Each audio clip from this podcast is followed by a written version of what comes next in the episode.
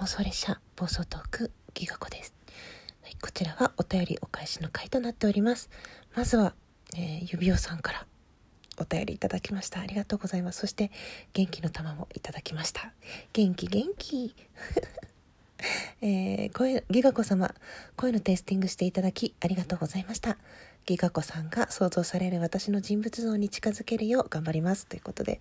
あの Twitter の方でもあのコメントいただきまして大変丁寧に対応いただきまして恐縮でございます。あの本当にねあの甘えさせてもらうというか胸をお借りして自由勝手にいろんなこと言わせていただいたんですけれどもなんだかねえ普段の指輪さんだったらまあそのぐらい当たり前ですねなんて言ってもらえるのかなと思ったら非常に謙虚に受け止められてしまってそんなことないのになと思いながら、えー、逆に恐縮しております。どうもありがとうございます。でも本当に素敵なお父様だなっていうか娘さんのことが羨ましくなりました。はいこれからもぜひあの遊んでください。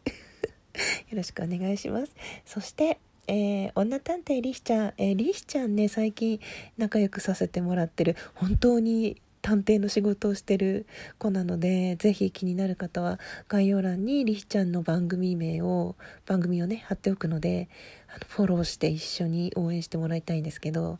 あの楽しいんですよ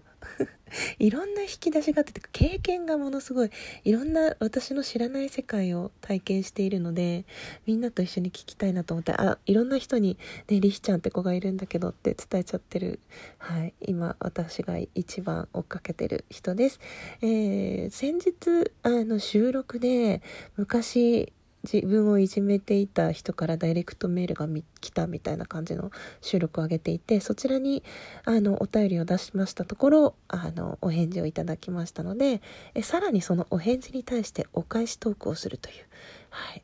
えー、リヒちゃんねあのいただいたお便りを収録する時に、えー、お便りってとこから選んでチェックを入れるとお便りくれた人にお返しトークっていうのができるのでぜひやってみてくださいって先輩面をしたくなるぐらい可愛いんですよ。はい。読みます。すいません。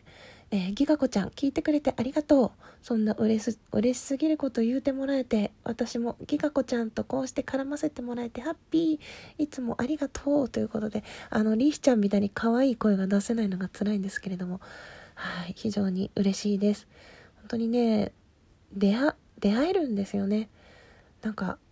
それが嬉しいです。自分は家からほとんど出られてないんだけど新しいつながりが生まれて新しい普段生活しているだけでは絶対会えないような人たちといろんなお話ができるから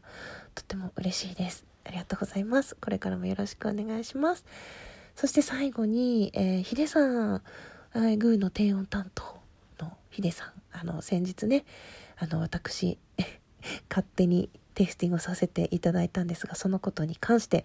ご丁寧にお便りいただきました。わどうもありがとうございます。本当ライブの方でもね声かけてもらったのに恐縮です。ありがとうございます。読ませていただきます。ギガ子さんいつもいろいろな枠でお世話になってます。グーの低音担当ヒデです。声のテイスティングありがとうございました。とても優しく、そして鋭く聞いてくれて嬉しかったです。実は以前別の配信で村上春樹の小説の朗読配信があり、そこでのとある登場人物のモデルとして上がったことがあります。お話ししていたこととドンピシャだったので驚きました。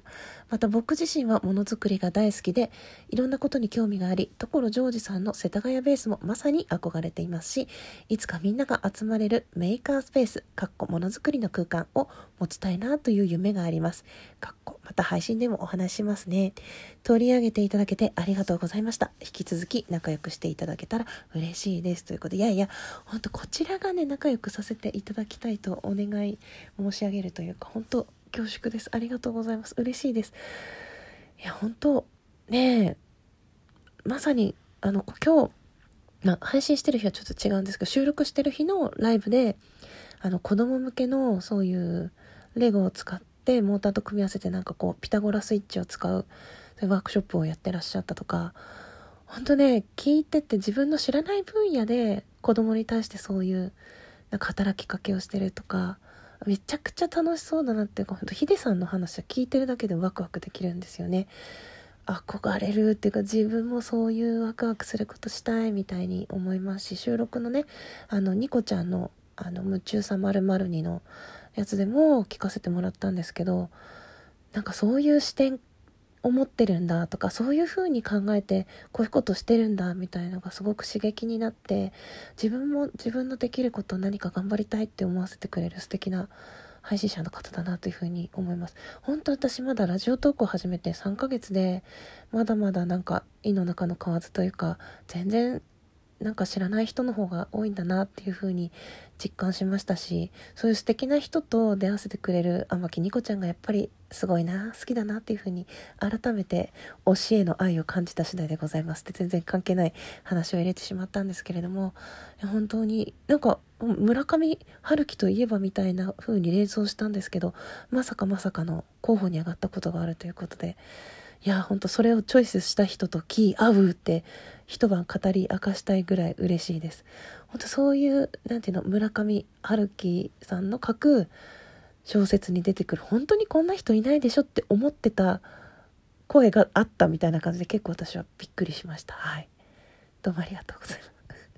ちょっと熱く語ってしまいましたが、えー、お便りどうもありがとうございました。えー、引き続き私いろいろお便り募集しています。質問も募集してますし、えー、昨日のお便りの回で言っていたささやき、ささやき、需要があるのかわからないけど、ささやいてほしいことがあれば、そのセリフというか、このお便りをささやきでお願いしますっていう風に書いてもらえれば、それで返します。あんのかな？需要わかんないけど。あとは、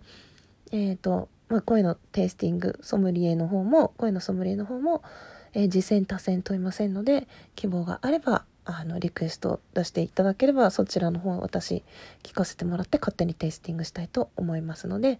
えー、そちらも受け付けております。どうぞよろしくお願いいたします。では最後まで聞いてくださってどうもありがとうございました。